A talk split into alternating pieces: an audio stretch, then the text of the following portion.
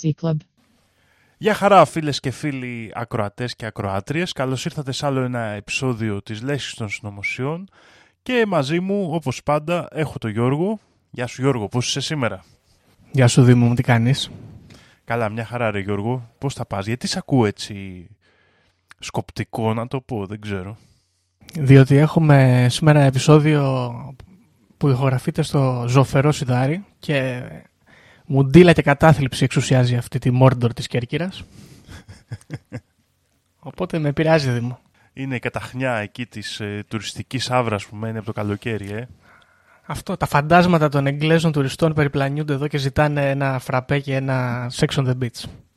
Τα νέα σου. Λοιπόν, για πες, έχεις τίποτα για αυτήν Να την σου πω. εβδομάδα; Βεβαίως και έχω Δήμο. Τι νομίζεις, θα σε άφηνα εγώ χωρίς νέα; Καταρχάς, θέλω να στο μέτωπο της πανδημίας, το οποίο δυστυχώς ακόμα μας απασχολεί, ε, φίλοι ακροατές, ε, να χαίρεστε και να πανηγυρίζετε, διότι στην Πάτρα ξεκινάει η Επανάσταση Δήμο. Και είπε ο πρόεδρος του Εμπορικού Συλλόγου της Πάτρας, τα μαγαζιά θα ανοίξουν, διαπράττοντας μια καπιταλιστική ανταρσία. Πώς σου φαίνεται αυτό έτσι, περισσότερο ξέρεις, σαν αντίδραση, σαν ας πούμε feeling έτσι που βγαίνει. Είναι η πάτρα του Τέξας της Ελλάδας, θα ρωτήσω εγώ. Μήπως. Μήπως είναι, δεν ξέρω. Μήπως. Γιατί το Θα ψάχναμε μπορείς. αρκετό καιρό το Τέξας της Ελλάδας. Ναι, για μήπως τους είναι η πιο Πάτρα. μοιημένους. Μήπως είναι η Πάτρα, ναι. Ναι. Ε, κοίτα να δεις. Καλός κακός ε, πρέπει να συνταχθούμε με οποιονδήποτε άνθρωπο αντιδραστικό σε αυτή τη... Ούτε καν διαχείριση δεν μπορώ να την πω που κάνουμε εδώ πέρα της πανδημίας και εν μέρη συμφωνώ. Ωραία, μ' αρέσει. Ε, αυτή είναι μια είδηση έτσι μέτρια. Μια καλύτερη είδηση που βγαίνει και μ' αρέσει εμένα προσωπικά είναι έγινε κάποιο είδους γκάλωπ στη Ρωσία. Γκάλωπ, ρωτήσανε διάφορους πολίτες και αποφασίστηκε, δημο- μάλλον ε, δημοκρατικά θα έλεγε κανείς, ε, ότι ο Πούτιν είναι ο πιο σεξι άνδρας στη Ρωσία. Και από κάτω έχει μια φωτογραφία του Πούτιν σε μια μπανιέρα ημίγυμνος.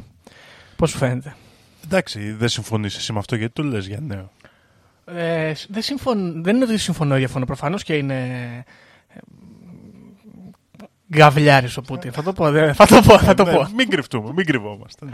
Ναι, αλλά μου κάνει εντύπωση που ρω- ε, πρώτα απ' όλα που κάποιος αναρωτήθηκε και δεύτερον. Ε, ενώ ήταν πασιφανές. Από την άλλη, σκέφτομαι στη Ρωσία, ας πούμε, όταν κάνεις ένα γκάλωπ, τι νόημα έχει; ναι, εντάξει. Ξέρω. Είναι, είναι ως προς την παρουσίαση το ζήτημα. Ναι. Ε, κοίτα να δεις, ο Πούτιν είναι πάρα πολύ ωραίος γενικά. Εγώ θυμάμαι εκεί που είναι πάνω σε ένα άλογο. Σε τι είναι που είναι ημίγυμνος. Δεν ξέρω αν είναι άλογο ή αρκούδα είναι, δεν θυμάμαι τώρα. Μπορεί να είναι- Ασαρκούδα είναι. Είναι πραγματική φωτογραφία αυτή, είναι φώτο. Ούτε καν με νοιάζει. Δεν ξέρω. Είναι αλεπουδιάρης άντρας. Δεν ξέρω. Είναι πονηρός. Και το ερώτημα είναι ποιος είναι πιο σεξ γκόμενος, ο Κυριάκος Μητσοτάκης ή ο, ο Βλαδίμηρος Πούτιν; Ο Κυριάκος Μητσοτάκης είναι αυτό που άμα είσαι αλανιάρα κοπέλα έτσι, τον έχεις για να το δείξεις στους γονείς σου. Δεν ξέρω. Και ενώ γυρνάς με άλλους. Α, είναι ο γκόμενος βιτρίνα δηλαδή. Ναι, κάπως έτσι μου κάνει. Θα μπορούσε, ναι. Ενώ ο Πούτιν είναι για όλες τις δουλειές, σωστό. Λοιπόν, Δήμο, τώρα θα πάμε σε μια κανονική είδηση και τελευταία την κράτησα για το τέλος. Είναι πάρα πολύ ενδιαφέρον αυτό που συνέβη. Στη μακρινή Αυστραλία ε, συνέβη ένα πολύ τρομακτικό περιστατικό. Διαβάζω τον τίτλο του άρθρου. Χταπόδι από την κόλαση επιτέθηκε σε τουρίστα και του έστησε καρτέρι για να τον μαστιγώσει. Ωραία. Και από κάτω λέει αυτός ότι περιγράφει την ε, κατάσταση της επίθεσης και ανατρίχιασα, Δήμο. Ανατρίχιασα. Λέει ο άνθρωπος, ε, θόλωσαν τα γυαλιά μου, το νερό έγινε θαμπό. Θυμάμαι να βρίσκομαι σε κατάσταση σοκ και σύγχυσης. Το χταπόδι επιτέθηκε ανάμεσα από κάτι βράχια και άρχισε να τους ε, μαστιγώνει με τα πλοκάμια του. Τι γίνεται; Και μάλιστα, όπως είπε, είναι το πιο θυμωμένο χταπόδι που έχεις συναντήσει ποτέ. δηλαδή αυτός έχει συναντήσει και άλλα θυμωμένα χταπόδια. Αυτό είναι Στην, περίεργο. Αυ- στην Αυστραλία μπορεί. Ε, έχουν αρχίσει και ανεβαίνουν οι υπηρέτες των μεγάλων αρχαίων. Ποιος ξέρει. Μπράβο, αυτό ήθελα να ακούσω. Μήπως είναι κάποιος ε, μίνι κθούλου που θέλει να μας ε, ανακοινώσει ένα περιστατικό που θα συμβεί στο μέλλον, κάποια είδους αποκάλυψη; Μακάρι να μην ελέγξουμε. είναι γιατί έχουμε και την πανδημία. Τώρα μην πέσουν όλα μαζί. Ναι, ναι, ναι, παιδιά, να Ένα-ένα προλαβαίνουμε. τα κιόλας. πράγματα. Σωστά. Γιατί είμαστε λίγο Μάλιστα. πιεσμένοι αυτή την εποχή. Θα του πούμε κύριε Κθούλου, κύριε Γιώργου Κύριε Σογκούθ, Κθούλου. καθίστε λίγο. Σκάνα μήνα. Ε, σωστά. Οι επόμενες δύο εβδομάδες είναι κρίσιμες. Τώρα, α, και επίσης αυτό δεν ήταν στα πλάνα να το αναφέρω, αλλά ε, έχουμε μια πολύ ωραία αλλαγή στο αφήγημα, φίλοι ακροατές. Και είναι ωραίο να αλλάζει το αφήγημα, γιατί από οι επόμενες δύο εβδομάδες είναι κρίσιμες, έγινε οι επόμενοι δύο μήνες είναι κρίσιμοι, όπως είπε ο βασιλιάς μας τι προάλλες. Και βαριόντουσαν να βγαίνουν συνέχεια. Αυτό Δήμο όμως είναι κάτι το οποίο το είχα παράπονα από την αρχή. Γιατί το κάνουμε αυτό, Γιατί δεν λέμε το επόμενο εξάμεινο είναι κρίσιμο, ρε παιδί μου. Ξαναλέμε σε ένα εξάμεινο. Εντάξει, γιατί έπρεπε πρώτα να εκπαιδευτούμε λίγο, ρε παιδί μου. Γιατί άμα σου λέγανε κατευθείαν το επόμενο εξάμεινο είναι κρίσιμο, θα έλεγες καλά, εντάξει. Οπότε σου λέει δύο ναι. εβδομαδούλες, σιγά σιγά, ξέρεις. Ναι. Τέλος πάντων, μας αναμπέξανε σε αυτό το τομέα. Δεν πειράζει. Τώρα, Δήμο. Είναι ωραία. Εγώ άλλο ένα έτσι νέο. Είναι γνωστό της σπάση, το έχουν ακούσει όλοι. Ε, νομίζω ότι όχι μόνο ήταν άσχημο που πήραν την, ε, έτσι, την αστυνομική προστασία από το Μένιο Φουρτιώτη. Μπράβο. Ε, θεωρώ ότι είναι άσχημο που δεν μας έχουν φέρει και εμάς. Ναι. Θες και, θες να... Εκεί θέλω να καταλήξω. Η δημοσιογραφία πρέπει να προστατεύεται, ειδικά όταν κάνεις μάχη με δημοσιογραφία σαν το Μένιο Φουρτιώτη και εμάς. Μπράβο. Ε, θα ήθελα να έχω πέντε αστυνόμους να πηγαίνω στο σούπερ μάρκετ γιατί το βαριέμαι εκτρά. Ε, παρακαλώ, άμα ακούει κάποιος από την κυβέρνηση, να εξηγηθεί. Γιατί θα μπορούσες να έχεις πέντε αστυνόμους να πηγαίνουν αυτοί στο σούπερ μάρκετ όμως. Ακριβώς, ναι, αυτό λέω. Ναι, να μην, μην πηγαίνεις καν εσύ, πονηρό. Ε, τώρα κοίταξε, το Μένιο Φουρτιώτη τον πολεμάνε χρόνια, Δήμο. Τον πολεμάνε χρόνια και τώρα, τώρα συγκεκριμένα, επειδή σαν άλλος ε, απόγονος αρχαίων Ελλήνων αποφάσισε να ασχοληθεί ενεργά με την πολιτική, αυτός ο πόλεμος εντείνεται. Και από ό,τι διάβασα, έπαθε και κάτι εμφράγματα, κάτι περίεργα. Δυσκολεύεται πολύ τέλος πάντων ο άνθρωπος. Και οι άλλοι γελάνε στο Facebook, τον κοροϊδεύουν. Δεν είναι ωραίο. Γελάνε γιατί ο Μένιο Φουρτιώτης, για να θυμόμαστε και την ιστορία, γιατί δεν είναι τυχαίος, έσπασε το κατεστημένο των ονείρων και προώθησε το πορνό με την Τζούδα Αλεξανδράτου. Ναι, σωστά. Και... Manager. Γι' αυτό, παιδιά, τι να πούμε τώρα. Ναι, ας μην κρίνουμε. Ε, λοιπόν, Δήμο, τώρα θέλω να σε ρωτήσω κάτι που δεν έχει να κάνει με συνωμοσίε αρχικά, αλλά είναι έτσι. κάπως σαν Mandela Effect, ίσως. Για να δουμε Σου έχει συμβεί ποτέ να είσαι με κάποιον και να νιώθεις περίεργα με την παρουσία του; Ε, όταν λέω περίεργα εννοώ ας πούμε creepy περίεργα. Ναι, αλλά όχι πάρα πολύ συχνά. Μπορώ να σκεφτώ όμω μία-δύο περιπτώσεις που το έχω νιώσει. Σου, ε, αυτό το πράγμα το έχεις νιώσει ποτέ σε μέρος, να νιώθεις ότι είναι παράτερα τα πράγματα γύρω σου; Ναι, πιο συχνά. Ξέρεις, να, να μην ταιριάζουν. Από να είναι ξένα, ας πούμε, λίγο. Ναι, ναι, ναι. ναι. Ε, σου έχει τύχει επίσης, μήπως ποτέ να νομίζεις ότι κάποιος είναι εκεί και να μην είναι; Και να νιώθεις αυτό το αίσθημα ότι κάτι πάει στραβά; Ναι, πολλές φορές. Κοίτα, άκου να σου πω μια μικρή ιστορία τώρα εδώ. Μια φορά είχα ξυπνήσει μέσα στον ναι. ύπνο μου και ήταν μια καρέκλα πάνω, κάτι μπουφάνι, κάτι τέτοια πράγματα. Και είχα σηκωθεί από τον ύπνο μου να τη δείρω την καρέκλα. Αλλά γιατί είμαι σαν άνθρωπος όπως κοιμόμουν και ήταν μπροστά από την πόρτα κάπου σαν σκιά. Ναι, και έσπασε τα ε, χέρια μου. Έκανες καράτη στην καρέκλα, την έδιρε. Ωραίος. Ναι. Ε, εγώ συνήθως ε, το παθαίνω αυτό μετά από εφιάλτες που ξυπνάω και επειδή είναι τα παντζούρια ανοιχτά να μπαίνει το φως του ήλιου να με ξυπνήσει.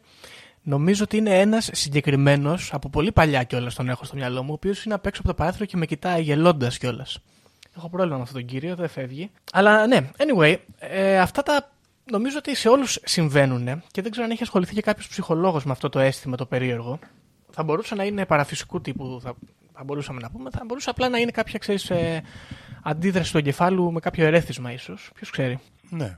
Κοίτα, υπάρχει μια έτσι νευρολογικά είχα διαβάσει λίγο ότι επειδή το κομμάτι της αναγνώρισης προσώπων είναι στον εγκέφαλό μας πολύ ανεπτυγμένο για να μπορούμε να αναγνωρίζουμε φίλους και αγνώστους καμιά φορά ξέρεις επειδή ακριβώς είναι τόσο ανεπτυγμένο μπλέκει εικόνες και τους δίνει σχήμα ή πρόσωπο ανθρώπων ας πούμε. Υπάρχει δηλαδή μια, έχουν βρει νευρολογικά κάποια συσχέτιση εκεί πέρα, αλλά βέβαια τίποτα δεν είναι καταληκτικό. Και επίσης αυτή η, όλη η ιστορία μας θυμίζει και εκείνο το πρόσωπο που εμφανίζεται στα όνειρα πολλών ανθρώπων, του Κουρτικά και του φίλου μας, που βλέπουν όλοι το ίδιο, με το ένα φρύδι. Θα εξετάσουμε λοιπόν σήμερα, για να μπούμε και στο ψητό, ένα ζήτημα το οποίο ψιλοεφάπτεται σε αυτή την ιδέα γενικότερα, αλλά επειδή είναι και το επεισόδιο 40 και σε κάθε δεκάδα υποτίθεται ότι έχουμε κάτι πολύ ιδιαίτερο. Θα μιλήσουμε και λίγο και για UFOs. Και... Όχι, όχι, έτσι το βγάλω εγώ από το μυαλό μου τώρα. Γιατί το κάνεις αυτό, ρε Δήμο. Λες και θα ψάξεις κανείς να μπει να δει. ε, θα μιλήσουμε και για εξωγήινους λίγο, λοιπόν. Ωραία. Α, τέλεια. Οπότε το σημερινό μας ε, θέμα, Δήμο μου, είναι οι άντρε με τα μαύρα. The Men in Black. Α, τι με συχνές εμφανίσεις τελευταία θα πω εγώ και θα το αφήσω εδώ στο τραπέζι. Θα, θα το δούμε, θα το δούμε. Οι άντρε με τα μαύρα, για να πούμε έτσι λίγο απ' έξω απ' έξω τι υποτίθεται ότι είναι. Είναι κάποιοι, κάποια άτομα τα οποία εμφανίζονται ε, σε ανθρώπους οι οποίοι είτε θεωρούν είτε ότι έχουν συναντήσει εξωγήινους είτε μιλούν για την ύπαρξη εξωγήινων και τους λένε μάγκες, ξέρω εγώ μέχρι εδώ βουλώστε το γιατί θα έχετε κακά ξεμπερδέματα. Ε, το περίεργο λοιπόν με αυτή την ιστορία Δήμο είναι ότι σε αντίθεση με την ε, popular culture που επικρατεί, η Men in Black δεν είναι ο Will Smith και ο φίλος του από την Αυστραλία, ε, που ζουν σε κάποιο γραφείο εκεί υπερεξελιγμένο με εξωγήινους να κάνουν διακοπές στη χώρα μας. Οι Men in Black είναι πολύ περίεργα όντα, όπως θα, θα αναπτύξουμε και αργότερα, τα οποία δεν είναι καθόλου φιλικά και καθόλου ευχάριστα να κάνεις παρέα μαζί τους. Και αυτό επίσης που έχει ενδιαφέρον Δήμο μου είναι ότι η πρώτη εμφάνιση ιστορίας ανθρώπων με τα μαύρα είναι το μακρινό 1974 και κρατάει μέχρι και πρόσφατα, τα τελευταία χρόνια. Mm-hmm. Λοιπόν, και θα μιλήσουμε λοιπόν σήμερα για μερικές τέτοιες ιστορίες και προσωπικά βιώματα μερικών ανθρώπων, ξεκινώντας από την πρώτη καταγεγραμμένη ιστορία, όπως είπαμε πριν, το 1974, στο μακρινό Σιάτλ της Αμερικής. Spoiler alert, θα το σκεφτόσουν υποθέτω, όλες οι θεάσεις είναι στην Αμερική. Okay. Εκεί είναι τα γραφεία τους, δεν πάνε αλλού. Πάνε μέχρι Καναδά έχουμε φτάσει. Ή μπορεί άλλες χώρες να φοράνε άλλο χρώμα και να μην τους έχουμε θα καταλάβει. Μπορούσε, ναι, θα μπορούσε. Λοιπόν, τώρα τι, τι γίνεται εδώ; Υπάρχει ένας άνθρωπος, ο Χάρολτ Ντόουλ, ο οποίος είναι μία μέρα σε, με τη βάρκα του, το γιο του και το σκύλο του σε μια περιοχή που λέγεται Mori Island και ψαρεύουν. Εντάξει, ευχάριστο, ακούγεται αυτό. Όμως κάποια στιγμή σκάει μύτη ένα UFO από πάνω τους και αρχίζει να περιχύνει τη βάρκα με λιωμένο μέταλλο δήμο. Ο σκύλος πεθαίνει ακαριέα, το παιδί παθαίνει βλάβη, ο άνθρωπος αυτός παθαίνει μόνιμη βλάβη στο χέρι του. Επιστρέφει πίσω, πηγαίνει στην αστυνομία, τους λέει: Κοιτάξτε εδώ τι έγινε. Έχουμε, μας, λούζουν με καυτά λιωμένα μέταλλα. Τους δείχνει το σκύλο, ο οποίος έχει γίνει μια μάζα άμορφη. Τους δείχνει και το παιδί του, τους δείχνει και τον εαυτό του και λέει ότι παιδιά εξωγήινη. Εγώ είδα ένα στρογγυλό, ασημένιο πράγμα να πετάει με ηλικιώδη ταχύτητα και να μας ρίχνει καυτά μέταλλα πάνω μας.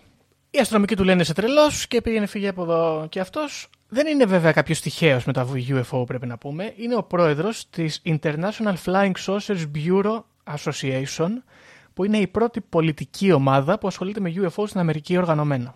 Και μάλιστα εκδίδει και ένα περιοδικό, το Space Review. Μαζεύονται αυτοί όλο τον χρόνο και κάνουν μάλιστα λέει την Contact Day, όπου στέλνουν όλοι μαζί τηλεπαθητικά καλά vibes στους εξωγήινους που θεωρούν ότι είναι ε, τηλεπαθητικά όντα για να μπορέσουν αυτά να τα λάβουν και να δουν ότι εδώ πέρα είμαστε ωραίοι τύποι και τους ε, γουστάρουμε και να έρθουν εδώ να μας επισκεφθούν. Okay. Αγγλικούλη είναι αυτό. Ωραίο είναι αυτό, βέβαια. Τώρα, τι συμβαίνει; Αυτό το International Flying Sauce Bureau Association πάει τρένο Δήμο. Πηγαίνει φανταστικά. Μέχρι το 1952, το 1952 ιδρύθηκε και πήγαινε από άποψη εγγραφών τρομερά. Τρομερά.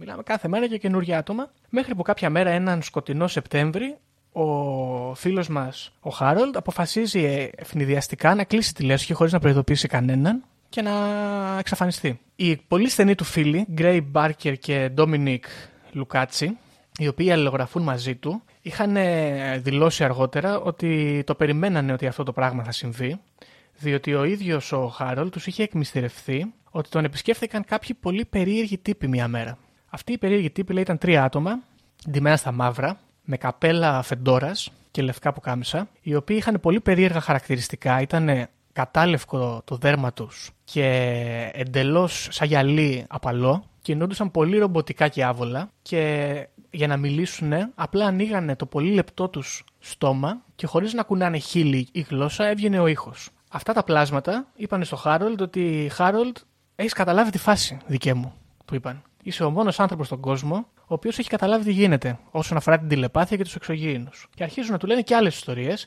και να του λένε και άλλα πράγματα για αυτά που έχουν συμβεί με τα ούφο και του δίνουν και ένα μεταλλικό δίσκο που του λένε κράτα αυτό εδώ, θα το χρειαστείς κάποια στιγμή. Έπειτα τα πλάσματα αυτά φεύγουν, ο άνθρωπος αυτός υποφέρει από φρικτούς πονοκεφάλους, αϊπνίες και έλλειψη όρεξης για φαγητό και νερό και εξαφανίζεται και απομακρύνεται από όλο τον κόσμο και από τους φίλους του αυτούς. Και μάλιστα λέει ότι δεν μπορεί να πει στην τελευταία αλληλογραφία τους με τους φίλους του, λέει ότι δεν μπορεί να μιλήσει για αυτά τα πράγματα, διότι εάν αποκαλύψει τι έχει μάθει, θα καταστραφεί η κοινωνία, διότι ό,τι γνωρίζουμε είναι ψέματα. Συγκεκριμένα, ο Χάρολτ Ντόουλ δεν ξανασχολείται με αυτά τα πράγματα, δεν γράφει κάποιο βιβλίο, δεν είναι ότι κέρδισε χρήματα ή δημοσιότητα από αυτή την ιστορία ε, ίσα ίσα όπου η ζωή του θα έλεγε κανείς ότι ψιλοκαταστράφηκε. Γιατί μετά ούτε φίλους είχε, ούτε κόσμο, κόσμος συναναστρεφόταν, ούτε τίποτα. Και είναι η πρώτη θέαση Men in Black. Αυτό φαντάζομαι την ιστορία την έχουμε από μαρτυρίες των φίλων του, έτσι. Ναι, έχουν και την... Όπως το καταλαβαίνω. Οι οποίοι μάλιστα έχουν να παραθέσουν και την αλληλογραφία. Η επόμενη ιστορία που εμφανίζεται από αυτή την ιστορία είναι του φίλου του, του ε, Harold Dole, του ίδιου του Gray Barker, ο οποίος ήταν αυτός ο οποίος αλληλογραφούσε μαζί του, ο οποίος από την κοινότητα των ufologists ε, θεωρείται ψηλοαπατεώνας και ότι δεν τα πολύ πιστεύει αυτά και ότι έχει ανέβει, έχει καβαλεί στο τρένο αυτό το hype που υπάρχει εκείνη την εποχή στην κοινωνία και πουλάει αβέρτα βιβλία και ντοκιμαντέρ και συνεντεύξεις και γίνεται πλούσιος. Αυτός έχει γράψει πάρα πολλά βιβλία με τα οποία, στα οποία μιλάει για τους άντρες με τα μαύρα, για τον Τέσλα, για τον Μόθμαν και για έναν εξωγήινο πράκτορα Βρίλ που τον οποίο ονομάζει Valiant Thor κτλ. Και το περίεργο με αυτή την ιστορία είναι ότι αφού πεθάνει ο Γκρέι Μπάρκερ, αρχίζουν να βγαίνουν διάφοροι και να λένε αυτά που λέγαμε πριν, ότι δεν πολύ πίστευε στα UFOs. Και μάλιστα υπάρχει και κάποιο, κάποιες αναφορές σε ντοκιμαντέρ για αυτόν, όπου το ένα μάλιστα λέγεται My Friend the Mythmaker, ένα άλλο λέγεται Whispers of Space και ένα τρίτο λέγεται Sage of Grey, γιατί αυτός λέγεται Grey Barker, στα οποία και στα τρία τον κατονομάζουν ως τον μεγαλύτερο hoaxer της ανθρωπότητας. Αυτός στις ε, αναφορές του και τους άντρες με τα μαύρα κάνει μια περιγραφή περίπου ίδια με του, του φίλου του, αυτός όμως κάνει ένα μικρό spin σε αυτή την ιστορία και λέει ότι αυτοί οι άντρε με τα μαύρα που ήρθαν σε επαφή μαζί του τον απειλούσαν ότι αν δεν σταματήσει τις αναφορές του εξωγήινους θα συμβούν πάρα πολύ άσχημα πράγματα στην οικογένειά του. Εδώ λοιπόν έχουμε τις δύο πρώτες αναφορές οι οποίες έρχονται από την ίδια πηγή. Έτσι. Ουσιαστικά είναι το ίδιο αφήγημα του Harold Dole. Θέλω να μου πεις λίγο σαν ιδέα πώς σου φαίνεται η ύπαρξη ενός μιας ομάδας που σκάει μύτη και σου λέει να μην μιλάς για εξωγήινους. Ναι, ναι.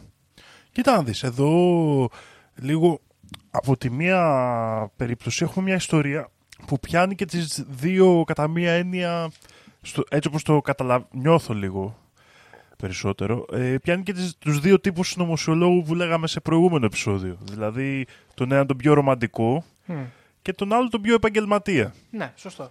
Κοίτα, υπάρχει η περίπτωση να είναι πραγματική ιστορία η πρώτη και η δεύτερη να έγινε για τη δημοσιότητα, παραδείγματος χάρη. Ωραία. Σωστό. Υπάρχει αυτή η πιθανότητα, αλλά θα δούμε γιατί είναι ενδιαφέρον και επίσης το γεγονός ότι ο δεύτερος ακριβώς ήταν επαγγελματίας, ο Γκρέι δηλαδή ήταν επαγγελματίας, ας πούμε, συνωμοσιολόγος, ε, τον κάνει και εύκολο θύμα για να γίνει αυτή η σκέψη, έτσι. Σωστό. Τώρα όμως τι συμβαίνει. Ο τρίτος φίλος της παρέας, και αυτό επίτηδες το άφησα στο τέλος, ο Λουκάτσι, λέει ότι ο ο Γκρέι στα τελευταία του ισχυριζόταν ότι οι άντρες με τα μαύρα τον επισκέφθηκαν τελευταία φορά και τον κάνανε κάτι κόλπα σαν ύπνωση με αποτέλεσμα να έχει ένα astral projection, δηλαδή μια εξωσωματική εμπειρία, όπου τον μετέφερε στην Ανταρκτική σε μια μυστική βάση εξωγήινων, οι οποίοι του είπαν ότι ο ήλιος θα καταστραφεί, θα γίνει supernova πολύ σύντομα. Οι Ρώσοι θα ρίξουν πυρηνικά και θα καταστρέψουν τον κόσμο. Η μόνη σωτηρία είναι να επικοινωνήσουμε τηλεπαθητικά με τους εξωγήινους. Και αυτός έγραψε ένα βιβλίο για αυτή την ιστορία, το οποίο ήταν πολύ χάλια γραμμένο. Δηλαδή σχεδόν ανεξ... τύπου ασυναρτησίες. Ο Λουκάτσι λοιπόν λέει ότι όταν ο Γκρέι Μπάρκερ στις τελευταίες μέρες της ζωής του αναφερόταν σε αυτά τα περιστατικά, τον έπιαναν φρικτοί πονοκέφαλοι στο σημείο που δεν μπορούσε να συνεχίσει να κάνει κουβέντα μαζί σου φαινόταν να είναι μόνιμα σαν λοβοτομημένο στον τρόπο με τον οποίο συναστρέφονταν με τον υπόλοιπο κόσμο για καθημερινά πράγματα και ότι η προσωπική του άποψη είναι ότι το βιβλίο είναι γραμμένο επίτηδες με ασυνάρτητο τρόπο για να μην συμβεί αυτό που φοβόταν και ο φίλος του Χάρολ Ντόουλ, ότι θα, θα διαδοθεί τόσο πολύ γνώση που θα καταρρεύσει η κοινωνία. Με λίγα λόγια, αυτό που καταλαβαίνουμε εδώ είναι ότι ο κύριος Γκρέι Μπάρκερ, παρότι φαίνονταν αρχικά και κατηγορήθηκε ότι είναι καιροσκόπος, στα τελευταία του είχε, είχε πάρει πολύ μεγάλο τίμημα στην υγεία του αυτή η όλη κατάσταση και ότι σε πολύ προσωπικές κουβέντες με δικούς του ανθρώπους που τους εμπιστεύονταν, φαίνεται να τα πίστευε αυτά. Είναι αυτό που έλεγα, ουσιαστικά λίγο αυτό που υπονόησα και πριν, ότι καμιά φορά μπλέκεσαι με κάτι με την άποψη ότι δεν το πολύ πιστεύεις και για την κονόμα, αλλά έρχεται και σε δαγκώνει. Ακριβώς. Θα μπορούσε να έχει συμβεί κάτι τέτοιο σε αυτή την περίπτωση. Λοιπόν, τώρα έχουμε μια άλλη πολύ ενδιαφέρουσα ιστορία, η οποία έρχεται από το 1961 στην Τακότα, στο χειμώνα μάλιστα της Τακότα, όπου ένας κύριος, ο οποίος λέγεται Πολ Μίλλερ, μαζί με τρεις φίλους του, έχουν πάει στην εξοχή για να κυνηγήσουν. Ωραία. Mm-hmm. Γυρίζοντας από το ταξίδι τους αυτό το τρίωρο περίπου, βλέπουν στο δρόμο ένα τεράστιο αντικείμενο το οποίο είχε λέει ένα φωσφοριζέ έντονο χρώμα να προσγειώνεται σε ένα άνοιγμα ενός δασακίου το οποίο προσπερνούσαν. Σταματήσανε, πήγανε να δουν εκεί τι συμβαίνει και το αντικείμενο αυτό το οποίο το περιγράφουν σε μέγεθος σαν αποθήκη σιτηρών, το λεγόμενο σάιλο, είχε εξαφανιστεί. Δεν ήταν τίποτα εκεί πέρα. Αυτοί θεώρησαν ότι είναι από την κούραση ίσως και ότι μπορεί να είχαν πιει κάποιες μπύρες, ποιος ξέρει, και δεν δώσανε περισσότερη σημασία, μπήκαν στο αυτοκίνητο και συνεχίσανε. Λίγα μέτρα όμως παρακάτω, το ίδιο αντικείμενο ξαναεμφανίστηκε μπροστά τους πλέον αυτή τη φορά, με δύο ανθρώπους, δύο μορφές, να στέκονται μπροστά από το αντικείμενο. Να διαγράφονται οι σκοτεινές τους φιγούρες λόγω του έντονου φωτός που εξέπεμπε. Αυτοί πανικοβλήθηκαν, βγάλανε τα όπλα με τα οποία κυνηγούσαν και τους πυροβολήσανε. Ωραία. Ναι. Πανικοβλημένοι λοιπόν από το γεγονός ότι πυροβόλησαν ανθρώπους, μπήκαν στο αυτοκίνητο και εξαφανίστηκαν. Αυτό που μας ενδιαφέρει είναι ότι σύμφωνα με τη μαρτυρία τους, με το που μπήκαν στο αυτοκίνητο, νιώσαν σαν να ταξιδεύουν στον χώρο και στον χρόνο και βρεθήκαν στην αρχική τους θέση, εκεί που κυνηγούσαν, αλλά τρεις ώρες αργότερα, σαν να ταξιδέψανε απλά στο χώρο με λίγα λόγια.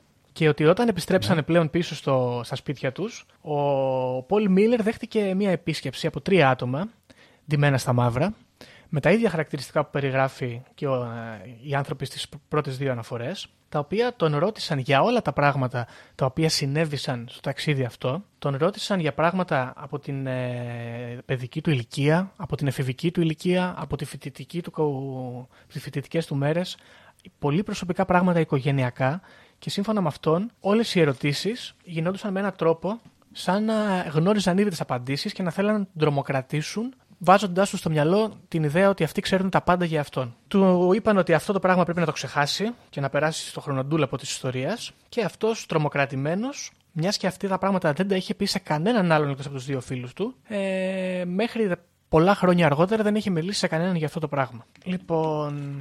Αυτή δηλαδή είναι νωρίτερη ιστορία από την προηγούμενη, έτσι. Η καταγραφή της ιστορίας είναι αργότερα από την ε, πρώτη, αλλά το συμβάν τοποθετείται πιο παλιά από τα συμβάντα του Harold Dole. Ναι, ναι, ναι. Και έγινε δηλαδή σε σχέση με την αποκάλυψη του 1974, δηλαδή ακούσανε οι φίλοι παραδείγματος χάρη και έτσι διέρευσαν την ιστορία. Όχι, ίσα ίσα ε, γίνεται αρκετά αργότερα και μάλιστα όταν ο ίδιος αυτός ο άνθρωπος ήταν μεγάλος σε ηλικία. Και φυσικά είπε ότι φοβόταν για τη ζωή του όντας νεότερος και έχοντας οικογένεια και γι' αυτό δεν μιλουσε Τώρα, ένα ενδιαφέρον από αυτά τα πράγματα της ιστορίας που αναφέρει τελευταίο είναι ότι οι άντρες με τα μαύρα ζήτησαν από τον ε, άνθρωπο αυτόν, τον ε, Πολ Μίλλερ, να τους δείξει τα ρούχα τα οποία φορούσε τη μέρα εκείνη. Τα πήραν και τα εξέτασαν εξονυχιστικά με περίεργα εργαλεία για πολλή ώρα και όταν αποφασίσαν ότι δεν συντρέχει λόγος να τα πάρουν, τον εγκατέλειψαν. Κάτι, ψά, κάτι ψάχνανε εκεί, τώρα ποιος ξέρει. Η πιο ενδιαφέρουσα ίσως ιστορία από αυτές είναι ενός ε, γιατρού δήμου μου, ο οποίος ε, ονομάζεται Herbert Hawkins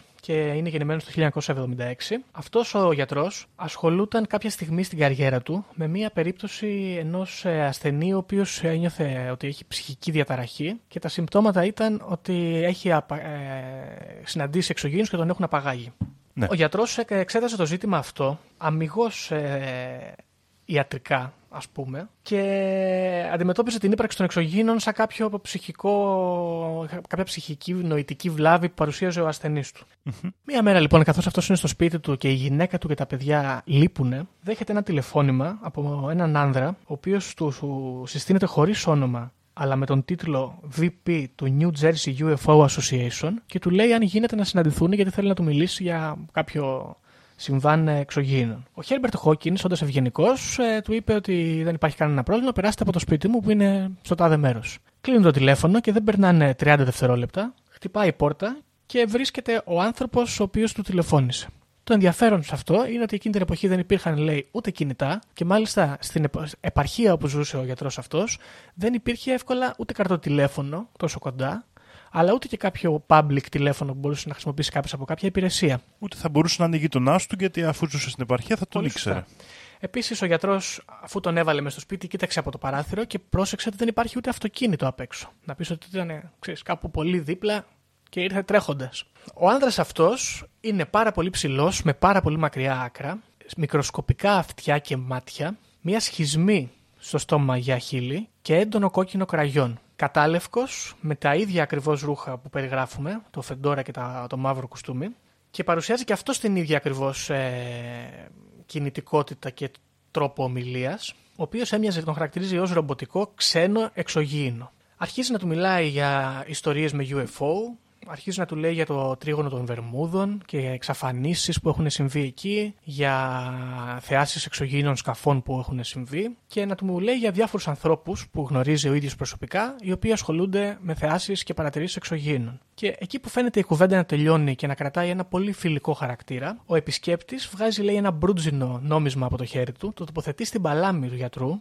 και το νόμισμα αυτό εξαφανίζεται, εξαϊλώνεται. Η τελευταία κουβέντα που είπε ο επισκέπτης στο γιατρό πριν φύγει από το σπίτι είναι ότι ο τελευταίος άνθρωπος που επισκέφθηκα και μιλήσαμε για εξωγήινους και του είπα να μην μιλήσει να μην, και να μην συνεχίσει να μιλάει για εξωγήινους, δεν έχει πλέον καρδιά. Θα σε παρότρινα να σταματήσεις να μιλάς για εξωγήινους, γιατί όπως αυτός δεν έχει καρδιά, έτσι και εσύ δεν έχεις τώρα αυτό το νόμισμα. Υπονοώντας ότι με τον ίδιο τρόπο θα του εξαϊλώσει την καρδιά, μάλλον. Με λίγα λόγια, τον τραμπούκησε Δήμο μου τον άνθρωπο. Κατάλαβα και πονηρά κιόλας. Το έπαιξε φίλο και μετά του διέλυσε τα όνειρα. Ο γιατρός θερμοκρατήθηκε και αυτός το ίδιο πράγμα ακριβώς έκανε. Σταμάτησε να κάνει συνεδρίες με τον άνθρωπο αυτό και δεν ξανασχολήθηκε ποτέ με UFOs και άλλα τέτοια πράγματα. Επίσης δεν έκανε την αναφορά αυτή σε κανέναν μέχρι αρκετά χρόνια αργότερα. Παρατηρούμε εδώ ένα pattern, έτσι. Ανθρώπων οι οποίοι φοβούνται να μιλήσουν και μιλάνε πολύ αργότερα. Δεν ξέρω τώρα τι άποψη έχεις γι' αυτό. Δεν ξέρω. Κοίτα, είναι λογικό αυτό, γιατί αν έρθει και σε τραμπουκίσει κάποιος ε, έτσι και περίεργα και σου δείξει, δηλαδή σε κάνει να νιώσεις ότι έχει κάποια δύναμη και εξουσία πάνω σου, από ό,τι κατάλαβα σε όλες αυτές τις περιπτώσεις, αυτοί ένιωθαν ότι είχαν να κάνουν με κάποιον που είχε τα μέσα ή τη δύναμη να τους τρομοκρατήσει. Αυτή την αίσθηση παίρνω. Οπότε είναι λογικό το όταν φτάνεις στο τέλος της ηλικίας σου, κάπως που πλέον ο θάνατος δεν σε τρομοκρατεί τόσο πολύ, ούτε μπορεί να μην έχεις πλέον οικογένεια κλπ. Να είσαι τότε έτοιμος για τέτοιες αποκαλύψεις. Αυτό το καταλαβαίνω απόλυτα. Εμένα μου φαίνεται ενδιαφέρον το pattern ε, των χαρακτηριστικών που είναι αρκετά παρόμοια σε όλες τις ιστορίες. Ο τρόπος που μιλούσαν ή ο τρόπος που προσέγγιζαν τα πράγματα, που δεν ήταν τραμπουκικός τρόπος άμεσα. Να έρθουν να τους πάσουν το σπίτι να του πούνε μη μιλήσεις, τέλος. Ακριβώς. Όλοι τους προσέγγιζαν ήρεμα και φιλικά και οι απειλές ήταν κάπως, ας το πούμε, στα όρια της κουβέντας. Ακριβώς. Θα αναφέρω εκτενώς άλλη μια ιστορία, τελευταία, η οποία έρχεται από το 2002, είναι από τις πιο σύγχρονες και αφορά έναν άνθρωπο ο οποίος ονομάζεται Dan Aykroyd και είναι ηθοποιός, ε, κάτοικος ε, Καναδά. Ο άνθρωπος αυτός έφτιαχνε ντοκιμαντέρ για UFOs και παραφυσικά πράγματα. Την εποχή την οποία μας απασχολεί το συγκεκριμένο άτομο, αυτός ετοίμαζε ένα ντοκιμαντέρ το οποίο αποτελούταν από 8 επεισόδια και είχαν συνεντεύξεις διασύμων ατόμων οι οποίοι είχαν κάποια επαφή με εξωγήινους. Όμορφα.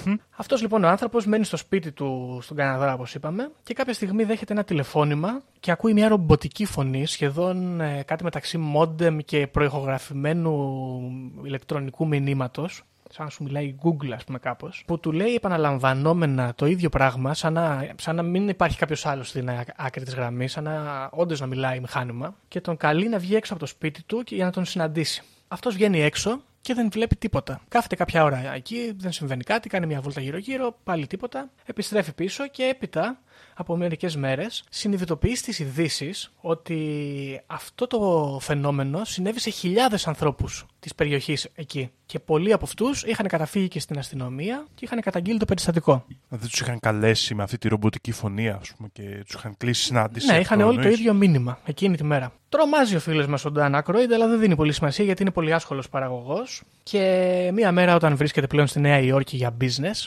είναι στο γραφείο παραγωγής της εταιρείας που θα έβγαζε το ντοκιμαντέρ του και δέχεται ένα τηλεφώνημα από την Britney Spears, η οποία τότε ήταν στο Late Night Show και θα έκανε κάποιο επεισόδιο εκεί πέρα. Ε, και τον, του τηλεφωνεί για να μιλήσουν για το συγκεκριμένο επεισόδιο. Μιλάμε πλέον για μερικούς μήνες μετά, τον Ιανουάριο. Βγαίνει από το κτίριο για να μιλήσει με την Britney και καθώς μιλούν, της λέει ότι πρέπει να σε κλείσω, με παρακολουθούν. Κλείνει το τηλέφωνο και καταγράφει ουσιαστικά πλέον ότι απέναντι από αυτόν, από το κτίριο, στην άλλη άκρη του δρόμου, είναι παρκαρισμένο ένα μαύρο λιμουζινένιο αυτοκίνητο με πινακίδες οι οποίες μοιάζανε να είναι από το εξωτερικό, τύπου σαν να βλέπουμε εμείς εδώ πέρα σλάβικα, φαντάζομαι, με περίεργα σύμβολα και γράμματα και νούμερα. Και απ' έξω δύο άνθρωποι ντυμένοι στα μαύρα, με γυαλιά ηλίου, καπελάκι, πάμε και τα κλασικά, να τον κοιτούν αυτιστικά σχεδόν για πάρα πολλή ώρα. Έχουν εκεί ένα κατά κάποιο τρόπο Mexican standoff με τα μάτια τους για μερικά λεπτά και έπειτα αυτοί συγχρονισμένα εντελώς γυρίζουν, εισέρχονται στο αυτοκίνητο και εξαφανίζονται. Ο ίδιος δηλώνει ότι ήταν μία από τις πιο τρομακτικές εμπειρίες της ζωής του. αυτή η συνάντηση. Και το ενδιαφέρον είναι ότι έπειτα από αυτή τη συνάντηση δέχεται ένα τηλεφώνημα από το, την εταιρεία παραγωγής, ακυρώνουν το ντοκιμαντέρ του, το οποίο ήταν έτοιμο να προβληθεί. Ναι, βγήκε τα 8 επεισόδια, είχαν φτιαχτεί εντελώς. Και από εκείνη τη μέρα και μετά δεν μπόρεσε να βρει ποτέ δουλειά σε καμία εταιρεία παραγωγής για να εκδώσουν τα ντοκιμαντέρ και τα βιβλία του. Η ζωή του οικονομικά καταστράφηκε. Εδώ θα παρατηρήσεις ότι υπάρχει διαφορετική προσέγγιση του Men in Black. Δηλαδή δεν έχουν ακριβώς επαφή-επαφή, αλλά η παρουσία τους ήταν ένα προμήνυμα ότι πρέπει να σταματήσει ή θα καταστραφεί και τελικά καταστράφηκε. Εμένα μου μοιάζει λίγο η προσέγγιση, γιατί ουσιαστικά η εμφάνιση ήταν απλά ένας τρόπος για να καταλάβει αυτά που θα ακολουθούσαν. Κάπως έτσι το καταλαβαίνω εγώ. Ναι, αυτό, σαν να το, σαν να το προειδοποιήσαν με την ύπαρξη, με την παρουσία τους, ας πούμε. Επίσης θέλω να σε ρωτήσω κάτι εδώ που μου προβλημάτισε αυτή την ιστορία. Είπες ότι αυτή η ιστορία εκτελήσεται το 2002. Ναι. Πότε η Britney Spears άρχισε να χάνει τα μυαλά της; Α, μπράβο, για να δούμε. Που άρχισε εκεί, κούρεψε τα μαλλιά της και άρχισε να τα κάνει όλα χαμός και γενικά όλοι είχαν φρικάρει κλπ. Νομίζω ήταν εκείνη την περίοδο κάπου. Μπορεί να ήταν το 4. Το 7. Ήταν το 6 ή 7. Ναι. Εντάξει, δεν είναι πολύ μακριά. Hm. Μήπως έχει σχέση, μήπως η Britney Spears είχε μιλήσει εκείνο το ντοκιμαντέρ και μήπως ήταν κοντά στην αλήθεια σε σχέση με τους υπόλοιπους διάσημους και αυτό ήταν ένα κομμάτι ας πούμε, που διέλυσε την καριέρα της. Θα μπορούσε επίσης ε, να γνωρίζανε και ότι εκείνη την ώρα αυτός μιλούσε στο τηλέφωνο μαζί της. Ποιος ξέρει. Τώρα, ε, μία μίνι ιστορία εμφάνιση των ανθρώπων με τα μαύρα αφορά έναν ε, πιλότο Μεξικανό, τον Κάρλος Ντεσάντος, ο οποίος στις 3 Μαΐου του 1975 23 χρονών ο άνθρωπος, πετούσε με ένα μικρό επιβατικό αεροπλάνο, όταν ξαφνικά εμφανίστηκαν σχεδόν από το πουθενά δύο στρογγυλά αντικείμενα σημαίνιου χρώματος να πετούν σχεδόν μπροστά του στο στυλ που πετούν, αν έχεις δει ποτέ αυτές τις μελισσούλες που στέκονται ακίνητες ή το κολυμπρί ας πούμε, να Ναι, ναι. διατηρούν πάντοτε μια σταθερή ταχύτητα σε σχέση με τη δική του. Αυτός λοιπόν, τρομοκρατημένος, επικοινωνεί με τον πύργο ελέγχου και τους λέει ότι είμαι περικυκλωμένος. Μέχρι να απαντήσουν αυτοί, εμφανίζεται και ένα τρίτο αντικείμενο το οποίο είναι ακριβώς μπροστά τους, στη μύτη του αεροπλάνου. Και μετά από μερικά δευτερόλεπτα εξαφανίζεται. Αυτός ε, χάνει τα λογικά του, γιατί αυτό το πράγμα που έβλεπε δεν το πίστευε. Και σε μια πολύ παράτολμη για επαγγελματία πιλότο κίνηση, χαμηλώνει το αεροπλάνο για να δει κάτω τι συμβαίνει. Και όπως λοιπόν κατηφόριζε το σκάφος του, χτυπάει πάνω στο UFO, το οποίο προφανώς ήταν μπροστά του και εκείνη τη στιγμή είχε κατέβει από κάτω. Αυτός τα χάνει εντελώς, αρχίζει να φωνάζει στον πύργο ελέγχου ότι υπάρχουν εξωγήινοι παντού γύρω δίπλα μου και ο πύργος ελέγχου του λέει προσγειώσου όπου βρεις, μα αν υπάρχει πρόβλημα. Αυτός αρχίζει να κάνει γύρω-γύρω μέχρι να βρει κάποιο χωράφι να μπορέσει να προσγειώσει το αεροπλάνο. Συνειδητοποιεί ότι έχει χτυπήσει το σύστημα προσγείωσης. Αυτό είναι όπως τα λέει αυτός, έτσι. Έχει χτυπήσει το σύστημα προσγείωσης, δεν μπορεί να προσγειωθεί, αλλά ευτυχώς βρήκε ένα κατσαβίδι, λέει, και το κατάφερε να το κάνει με έναν τρόπο να λειτουργεί επαρκώς ώστε να προσγειωθεί. Και τα κατάφερε να σώσει τον κόσμο, τον ελάχιστο που ήταν στο, αυτοκίνη- στο αεροπλάνο και τον εαυτό του. Και έπειτα αργότερα μαθαίνουμε ότι ο πύργος ελέγχου επιβεβαιώνει με τα ραντάρ την ύπαρξη των αντικειμένων αυτών για μερικά δευτερόλεπτα, τα οποία έπειτα εξαφανίζονται out of thin air που λέμε. Πουφ. Η ιστορία αυτή, Δήμο μου, παίρνει παγκόσμιες διαστάσεις, κυρίως στην Αμερική εκείνη την εποχή και φυσικά ο φίλος μας ε, μπαίνει στο επίκεντρο όντας πιλότος και δέχεται συχνά πλέον, αλλά όχι μία φορά, επισκέψεις από ανθρώπους με τα μαύρα σε διάφορα σημεία, όταν είναι μόνος του όμως, όπου τον απειλούν ότι αν δεν σταματήσει να λέει αυτά που λέει, αν δεν βγει έξω να πει δημόσια ότι τα έχει βγάλει από το μυαλό του, η οικογένειά του θα έχει κακά ξεμπερδέματα. Και αναγκάζεται να τα πάρει όλα πίσω, να πει ότι ήταν ένα publicity stunt και έπειτα και αυτός αργότερα να βγει να μιλήσει για την ε, επιθετική συνάντηση που είχε με τους ανθρώπους με τα μαύρα και να πει ότι δεν έφταιγα εγώ μens, αλήθεια έλεγα, αλλά με εκβιάσανε. Αυτή είναι η ιστορία του πιλότου μας. Δεν έχει δώσει κάποιες άλλες πληροφορίες ο πιλότος για την ε, εμφάνιση, ας πούμε, ή τον τρόπο που τον Ε, προσέγγισε; για την εμφάνιση λοιπόν των, ανθρώπων, των ανθρώπων αυτών είναι η ίδια ακριβώς με τους προηγούμενους, με τη διαφορά ότι δεν έχουν φεντόρας για καπέλα, αλλά έχουν ημίψιλο, σαν του, Ντόνα- σαν του θείου του Ντόναλντ Ντάκ, του Σκρούτζ. Αυτό το τέτοιο, το, το παλαιακό. Μμμ. Και ισχυρίζεται αυτός ότι σε κάποιες συναντήσεις που είχε, κυρίως όταν ήταν στην εξοχή, σε καταράκτες, ξέρω εγώ, σε πάρκα και σε τέτοια, σε- in broad daylight λέει, είχαν το, το θράσος να εμφανίζονται. Έβλεπε τις μέρες που είχε πάρα πολύ καλοκαιρία και ήλιο, ότι καθώς το φως έπεφτε πάνω τους, παρατηρούσε ότι ήταν σαν να έχουν πουδραριστεί και μαγειαριστεί ακραία για να φαίνονται Ναι, ξέρω ναι. εγώ, χλωμοί έστω. Λοιπόν, Υπάρχουν και άλλες ε, θεάσεις ε, ανδρών με τα μαύρα. Τώρα νομίζω ότι δεν υπάρχει λόγος να τις αναφέρουμε μία προς μία. Ε, βρήκα τουλάχιστον 6-7 ακόμα, οι οποίες ε, αφορούν ανθρώπους οι οποίοι είχαν συναντήσει εξωγήινους, το είχαν αναφέρει σε κάποιους και οι άντρες με τα μαύρα εμφανίζονταν, τους λέγανε ότι δεν πρέπει να μιλήσουν και αν είχαν πιστήρια, όπως μέταλλα, ξέρω εγώ, πολλές φορές το έχουμε ξαναπεί κιόλας ότι βρίσκονται υπολείμματα των διαστημοπλοίων που μερικοί μαζεύουν. Ε, μέταλλα, φωτογραφίες, βίντεο και τέτοια πράγματα. Ε, οι Men in Black τα κατάσχουν αυτά και δεν υπάρχουν ως πιστήρια. Όλοι λοιπόν οι άνθρωποι οι οποίοι έχουν συναντήσει τους άντρε με τα μαύρα λένε το ίδιο πράγμα, Δήμο. Ότι η παρουσία τους και μόνο αποτελεί ένα creepy φαινόμενο σαν αυτό που περιγράφαμε πριν. Ότι οι μορφές αυτές δεν θα έπρεπε να είναι εδώ, δεν θα έπρεπε να υπάρχουν στον χώρο αυτόν. Η παρουσία τους προκαλεί άγχο και τρόμο. Αυτό είναι το ενδιαφέρον, το μεγαλύτερο. Με λίγα λόγια, τους αποκαλούν όλοι απόκοσμους, θα πούμε, εμείς. Ναι, ναι. Είναι μυστήρια υπόθεση και επίσης είναι και υπόθεση που ξέρεις μπορεί να καλύψει και πολύ ψέμα από πίσω. Δηλαδή το γεγονός ότι υπάρχει αυτή η ιστορία με κάνει και εμένα να πω ότι έπεσε UFO στο σπίτι μου και ήρθαν οι άντρες με τα μαύρα και πήραν όλα τα υλικά και τέλος. Είναι δηλαδή και ένα στοιχείο κάλυψης, οπότε είναι περίεργη η ιστορία αυτή. Ξέρεις, είναι... Πιστεύεις ότι είναι αποκούμπι για να καλύπτεις ε, την παρούφα σου, ας πούμε; Ναι, υπάρχει. Δηλαδή, μου δημιουργείται και αυτή η αίσθηση. Ε, από την άλλη, εγώ, επειδή πιστεύω ότι κάποιες ιστορίες είναι ειλικρινείς, ε, αρχικά πρέπει να πω ότι το αίσθημα αυτό του απόκοσμου που λες, που είναι πολύ ενδιαφέρον, ε, μπορεί να δημιουργηθεί και σε έναν άνθρωπο κανονικό. Δηλαδή πριν πάμε και σκεφτούμε την υπόθεση αυτά, αυτά τα πλάσματα να μην είναι άνθρωποι, να είναι κάτι άλλο, θα μπορούσες με ένα ειδικό μακιγιάζ ή όπως δήλωσε και ο Μεξικανός πιλότος που το παρατήρησε αυτό, μου, το μου έδωσε τη σκέψη ότι θα μπορούσε με κάποια μελέτη ας πούμε, της ανθρώπινης ψυχολογίας και με κατάλληλο μακιγιάζ να το δημιουργήσει αυτό το αίσθημα. Συν το αντίστοιχο, ας πούμε, το μαύρο χρώμα που φοράνε σαν σήμα κατά τεθέν και αυτά, θα μπορούσε να δημιουργεί αυτή την αίσθηση. Βέβαια, όλη αυτή η θεατρικότητα θα μπορούσε πολύ εύκολα να δείξει ότι μιλάμε για μη ανθρώπινα όντα, έτσι. Δεν είμαι έτοιμος να το απορρίψω αυτό. Με εσύ τι πιστεύεις αυτό; Αρχικά, αυτό που κάνει λίγο εντύπωση ας πούμε, σε αυτή την ιστορία είναι ότι με εξαίρεση τον, ε, τους δύο πρώτους και κυρίως τον δεύτερο άνθρωπο, τον Gray Barker, κανείς άλλος δεν έχει οικονομικό όφελος από αυτή την ιστορία.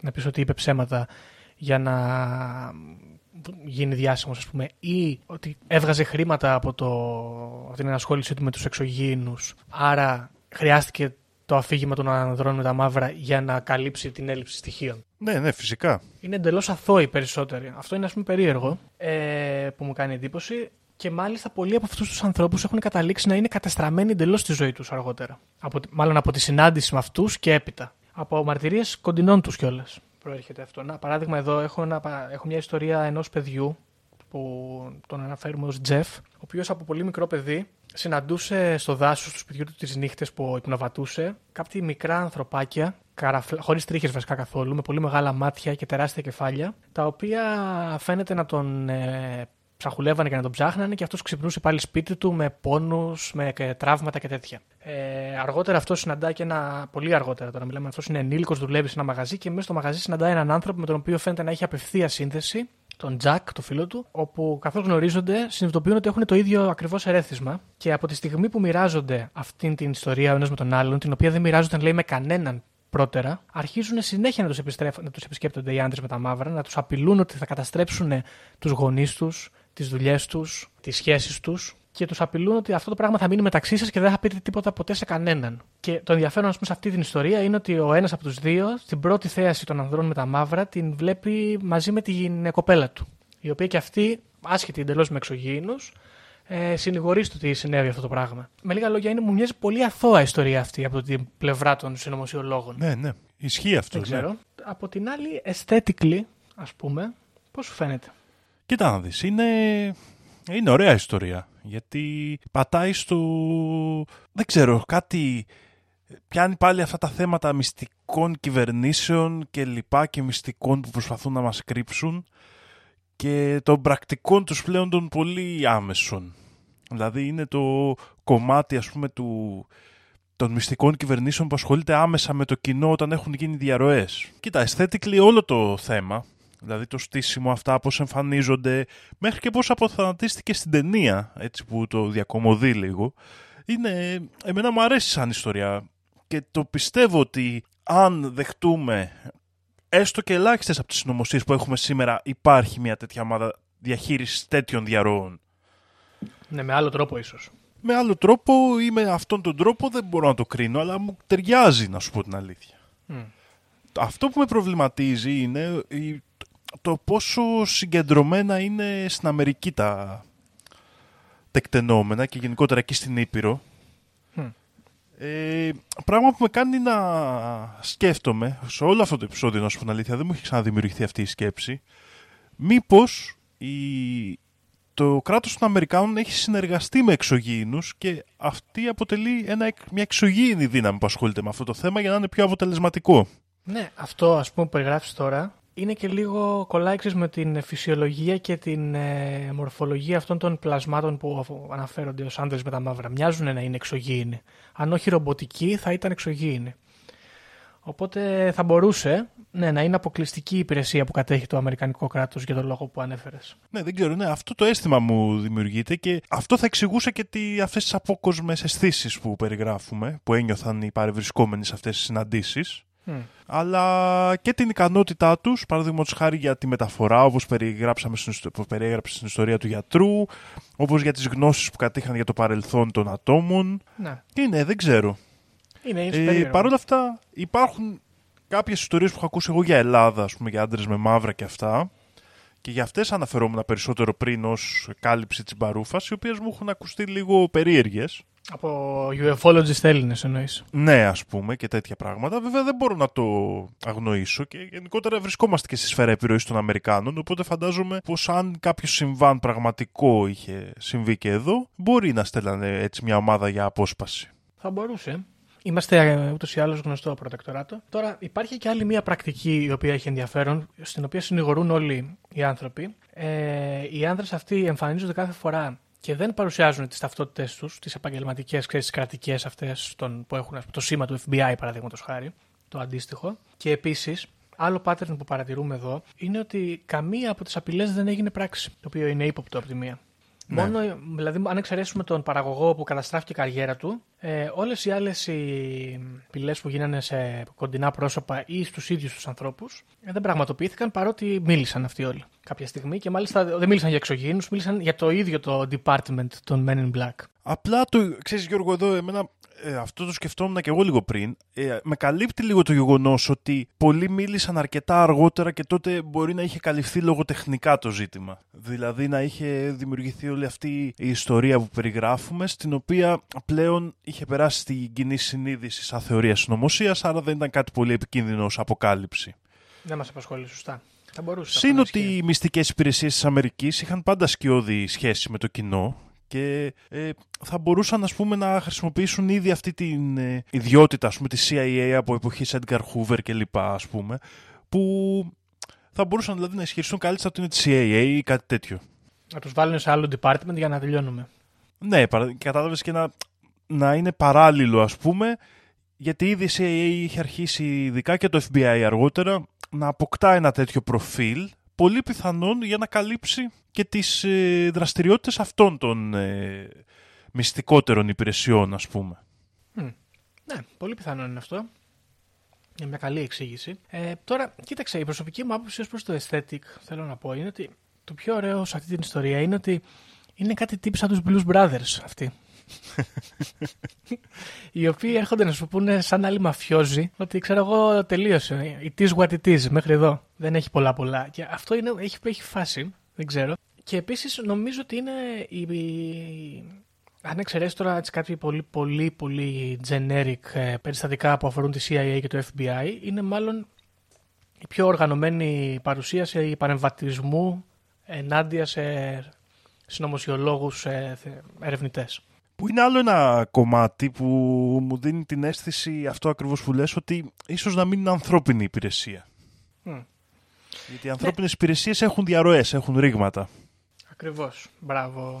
Εκεί λοιπόν έρχομαι εγώ και περισσότερο από οτιδήποτε άλλο έχουμε αναφέρει μέχρι τώρα όσον αφορά την παρουσία τους ή τη συμπεριφορά τους, ας πούμε, ή τις ικανότητές τους. Αυτό μου φαίνεται το πιο ε, καλό σημάδι για να δούμε ότι οι άνδρες με τα μαύρα δεν έχουν μάλλον σχέση με την Αμερικανική κυβέρνηση και αποτελούν ένα ξέχωρο οργανισμό. Και μάλιστα όχι ανθρώπινο. Δεν πρέπει να υπάρχουν δηλαδή άνθρωποι που συμμετέχουν εκεί μέσα. Γιατί το νούμερο ένα στοιχείο, φίλοι ακροατέ, σε μια συνωμοσία για να δούμε άμα την, την ελέγξουμε λίγο, να δούμε πώς θα πάει, είναι κατά πόσο θα μπορούσαν να υπάρξουν διαρροές. Βλέπει, ας πούμε, προσελήνωση. Δεν γίνεται λοιπόν να εμπλέκονται τόσα άτομα και κανείς να μην είπε τίποτα, τότε κάτι, κάτι πάει στραβά, ας πούμε, στο αφήγημα. Και όχι Εδώ, μόνο αυτό, και όταν έσκασε η αφορμή, μιλάμε για τόσους ανθρώπους που συμμετείχαν, οι οποίοι θα μπορούσαν να πάνε να βγάλουν καλά λεφτάκια. Είναι αυτό, είναι και αυτό το κομμάτι. Δηλαδή, ψάξα και τα λεφτά. Αλλά, ναι, εννοείται. Λοιπόν, ε, Δήμα μου, αυτά έχω να σου πω για σήμερα για τους ε, άντρες με τα μαύρα. Αυτές είναι οι, οι, οι πιο ενδιαφέρουσες ιστορίες. Υπάρχουν και άλλες πολύ πιο μικρές, όπως ε, είπαμε και πριν. Νομίζω αυτό είναι. Εγώ θέλω μόνο εδώ να προσθέσω. Υπάρχει, δεν ξέρω αν το έχεις συναντήσει ποτέ Γιώργο ή αν το έχουμε ξανασυζητήσει. Υπάρχει ένα site στο ίντερνετ το οποίο αφορά το λεγόμενο SCP Foundation Okay. Ε, τα οποία αρχικά σημαίνουν Secure Contain Protect. Ωραία. Και αυτό παρουσιάζεται σαν ένα site στο οποίο περιγράφονται φανταστικές ιστορίες κατεύνασης και ας το πούμε έτσι απόκρυψης μυστηριωδών συμβάντων είτε με εξωγήινους είτε με διάφορα άλλα μυστήρια πλάσματα και αντικείμενα. Mm. Ε, πολλοί ισχυρίζονται σε διάφορες συζητήσεις που έχω κάνει στο ίντερνετ ότι μέρος αυτών των ιστοριών είναι αλήθεια και έχουν φτιαχτεί έτσι για να καλυφθούν διάφορες διαρροές που ίσως γίνουν στο μέλλον. Α, μάλιστα. Είναι προσέχεις για να έχεις που λέμε. Ναι, δηλαδή ότι έχουν φτιάξει αυτό. Φτιάχτηκε η κοινότητα που γράφει και πολλές μπαρούφες ιστορίες, αλλά μέσα κάποια εγκάθετα άτομα καταγράφουν και πραγματικές ιστορίες έτσι ώστε αν ποτέ βγουν μαρτυρίες να έχουν ένα λογοτεχνικό παρελθόν και να μπορούν πολύ εύκολα να τις κοντράρουν. Ναι, αυτό είναι μια πρακτική την οποία εγώ πιστεύω ότι τις σημερινές μέρες την εφαρμόζουν full στα μέσα μαζικής ενημέρωσης. Δηλαδή, τα ώρα, όχι με αυτόν ακριβώς τον τρόπο, αλλά ξέρεις, προσπαθούν να, να πριονίσουν την καρέκλα της έρευνας, παρουσιάζοντας πολύ ακραία πράγματα για να τα κάνουμε όλες συνωμοσίες, να τα βάλουμε όλες σε αυτή τη μεριά και να σώνουμε, να μην πολύ ασχοληθούμε ξανά. Λοιπόν. Μπείτε στο SCP Foundation, scpwiki.com είναι η σελίδα. Έχει πλάκα έτσι κι αλλιώς. Αν σας αρέσουν έτσι λίγο ιστορίες τρόμου, ε, μυστήρια πλάσματα και τέτοιες φάσεις. Που για να ακούτε αυτό το podcast, μάλλον ψήνεστε. Είναι τύπου creepypasta εδώ μέσα τα πράγματα, ε. Ναι, κάπως έτσι. Είναι αρκετά καλά δουλεμένα όμως. Ναι, ωραία. Και είναι πάρα πολλά χρόνια πριν την έκρηξη των ε, creepypasta. Επίσης, σαν ύπαρξη αυτό το site. Μάλιστα. Ποιος πιστεύεις, Δήμο, ότι θα ήταν το κατάλληλο άτομο να στελεχώσει και να φτιάξει το οργανόγραμμα, αλλά και να τρέξει, θα πούμε, την ε, οργάνωση των ανδρών με τα μαύρα στη χώρα μας; Ενδιαφέρουσα ερώτηση. Ε, πρέπει να είναι πολιτικός ή γενικότερα; Νομίζω γενικότερα θα μπορούσε να είναι οποιοδήποτε. Κοίτα, από πολιτικούς ε, πιστεύω επειδή ταιριάζει και στα χαρακτηριστικά αλλά είναι και έτσι ξεχού ε, ο Γιωργάκης Παπανδρέου πιστεύω ξεπουλήθηκε στους εξωγήινους και πέταξε στα σκουπίδια το όραμα του σοσιαλισμού. Κοίταξε, είναι και λίγο παράτερος ο Γιώργος Παπανδρέου με την πραγματικότητα. Μήπως είναι και αυτός μαζί τους εξ αρχής. Δεν είναι άνθρωπος. Ναι. Μήπως δεν είναι καν γιος του Αντρέα Παπανδρέου και είναι βαλτός από τους Men in Black. Αυτό για να είναι πολύ πιθανό. Αυτό θα ήταν το όνειρο κάθε Πασόκου εκεί έξω. ναι. Ε, μάλιστα. Έχεις και κάποιον εκτός πολιτικής; Ε, δεν ξέρω, εκτός πολιτικής ε, τον αναφέρω συχνά τελευταία, αλλά θα πιστεύω ο Πέτρος Κωστόπουλος. Πάλι ο Πέτρος. Τι έχεις πάθει με τον Πέτρο Κωστόπουλο; δεν ξέρω, δεν ξέρω. Ο εκδότης του περιοδικού Κλικ. Ναι, μάλιστα. Ok, okay, Πέτρος Κωστόπουλος. Ε. ε. τώρα πολύ έντονο το Πασόκ. Στην... Είναι... Ναι, εντάξει. Είναι οι σκέψεις μου τελευταία προς τα εκεί, συγγνώμη παιδιά. Είναι, είναι σοσιαλιστικές. Μάλιστα. Εγώ είχα στο μυαλό μου κάποιο πολιτικό ο οποίος ε, θα είχε αποσυρθεί από τα πράγματα λίγο, θα είχε τραβηχτεί, ξέρεις, αλλά θα διατηρούσε και τη θέση του. Και παλιά θα ήταν πολύ χωμένος στα πράγματα. Με λίγα λόγια θα ήξερε τι συνέβαινε στο παρελθόν. Και τώρα έχει, έχει κάνει δύο βήματα πίσω, δουλεύει πίσω από την κουρτίνα που είναι πίσω από την κουρτίνα και οργανώνει τους Men in Black. Και πιστεύω ότι ο Σκανδαλίδης θα ήταν μια καλή περίπτωση ανθρώπου και μετά λες εμένα για Πασόκ, κατάλαβες. Ναι, ναι έχεις δίκιο. Το σκεφτόμουν καθώς ε, ξετύλιγα τη σκέψη μου. Ο Σκανδαλίδης δεν θα ήταν μια καλή περίπτωση ανθρώπου. Ε, τώρα, μιας και το αναφέραμε από celebrity, ίσως ο Μίνιος Φουρτιώτης να είναι μια καλή περίπτωση. Γιατί είναι και manager, ούτως ή άλλως. Και έχει και ένα φιζίκ κι αυτός λίγο απόκοσμο. Τελευταία. Ναι, θα μπορούσε. Αν δεν είναι από τα έτσι, διάφορα κέντρα αισθητική στο φιζίκ. Ναι, δεν ξέρω. Ε, ο Κώστας Καραμαλής επίσης θα μπορούσε. ο Κωστάκης, ο ανιψιός. Ο, ο ποδοσφαιριστής. Ναι, ναι, ναι. Ναι, θα μπορούσε κι αυτός. Ε... Μπλεγμένος mm. σε συνωμοσίες γενικά στο, έτσι, στην ελληνική κοινωνική αίσθηση με τους αγωγούς, με τις απειλές, αλλά μήπως απλά ήταν μια συνεργασία με τους Men in Black; Μήπως και μήπως ο Ζαχόπουλος είναι θύμα των Men in Black; Μήπως ήταν whistleblower; Ορίστε, αυτό είναι. Τον φάγανε τον Χρήστο Ζαχόπουλο. Λύσαμε το πρόβλημα. Άρα, τέλος πάντων, τώρα εδώ πέρα μπλέκουν τα πράγματα με τον Ζαχόπουλο. Γιατί ποιος ο ρόλος του Θωέμου Αναστασιάδη και του Μάκη Τριανταφυλόπουλου στον οργανισμό των ανδρών με τα μαύρα; Α, να τι, ας πούμε, ο Μάκης ε, Τριανταφυλόπουλο σίγουρα θα μπορούσε να έχει σχέσεις με αυτό το κομμάτι. Και να ναι. δημιουργεί αυτές, αυτού του τύπου τις εκπομπές μέσα από τις οποίες γνωρίζει ε, άτομα τα οποία ίσως έχουν έρθει σε επαφή με μυστήρια πράγματα. Γιατί mm. τις ε, ανέπτυσσε αυτές τις τάσεις εκπομπές του. Σωστό. Αλήθεια είναι αυτή. Και είναι και ύποπτος ο Μάκης. Αν μας ακούει, πλάκα κάνουμε, Μάκη. το πάρει προσωπικά. Ωραία. Λοιπόν, ναι. Και τώρα εντάξει, τελευταία ερώτηση, έτσι λίγο trivia. Από 1 έως 10, πόσο καλά πιστεύεις ότι θα πήγαινε μια τέτοια οργάνωση στη χώρα μας; Ε, γύρω στο 3. Επειδή είμαστε πολύ αντάρτες εμείς ή. Επειδή, Όχι, έχουμε καλούς τραμπούκους, αλλά δεν κρατάμε το στόμα μας κλειστό. Μπράβο, είναι το ελληνικό πνεύμα. Γεια σου, ρε Δήμο. Ωραία. Μάλιστα. Okay. Λοιπόν, αυτά, αυτά από μένα, Δήμο μου. Δεν ξέρω, θες να προσθέσεις κάτι άλλο εσύ; Όχι, νομίζω μια χαρά. Ωραία ιστοριούλα. Μυστήριο θέμα. Αν έρθετε σε επαφή φίλες και φίλοι, ενημερώστε μας. σω μπορέσουμε να σας βοηθήσουμε, αλλά μάλλον όχι. Αυτά νομίζω για το σημερινό επεισόδιο. 40 επεισοδιάκια και πάει καλά. Έτσι. Ωραία. Ε, ναι, με αυτά θα σας αφήσουμε, φίλοι. Ε, μακριά από μαύρα κουστούμια και τέτοιους τύπους. Ε, δεν ξέρεις ποτέ. Ε, τώρα, εγώ σε αντίθεση με το Δήμο, θα πω ότι μην στείλετε μήνυμα στη σελίδα μας. Στείλτε προσωπικά στο Δήμο. Δεν θέλω να μπλέξω. Κυνηγάνε. Να μας κλείσουν το podcast Δήμο μου τώρα. Εντάξει, λοιπόν. Και αυτά για μας ε, για σήμερα. Θα τα πούμε στο επόμενο επεισόδιο. Γεια χαρά. Οι δικές μου γνώσεις, χωρίς να έχω διαβάσει, χωρίς να μου έχει πει κανείς, είναι ότι τα σύμπαντα είναι 7. Αν διαβάσεις, θα σου πούνε τα σύμπαντα είναι άπειρα. Εγώ σου λέω είναι 7. Γιατί; Γιατί αυτές είναι οι γνώσεις μου. Βρισκόμαστε σε ένα μάτριξ, ε, σε ένα πλασματικό εικονικό κόσμο. Επειδή ανέβηκε στον ημιτό και του τόπου ένας εξωγήινος. Πραγματική ιστορία κύριε Υπουργέ. Αλλά τότε που να κάνω εκπομπή; Θα μας έχουν κλείσει φυλακή με αυτά που λέμε. Τότε είναι ο ταξίτης. Mark my word! The Conspiracy Club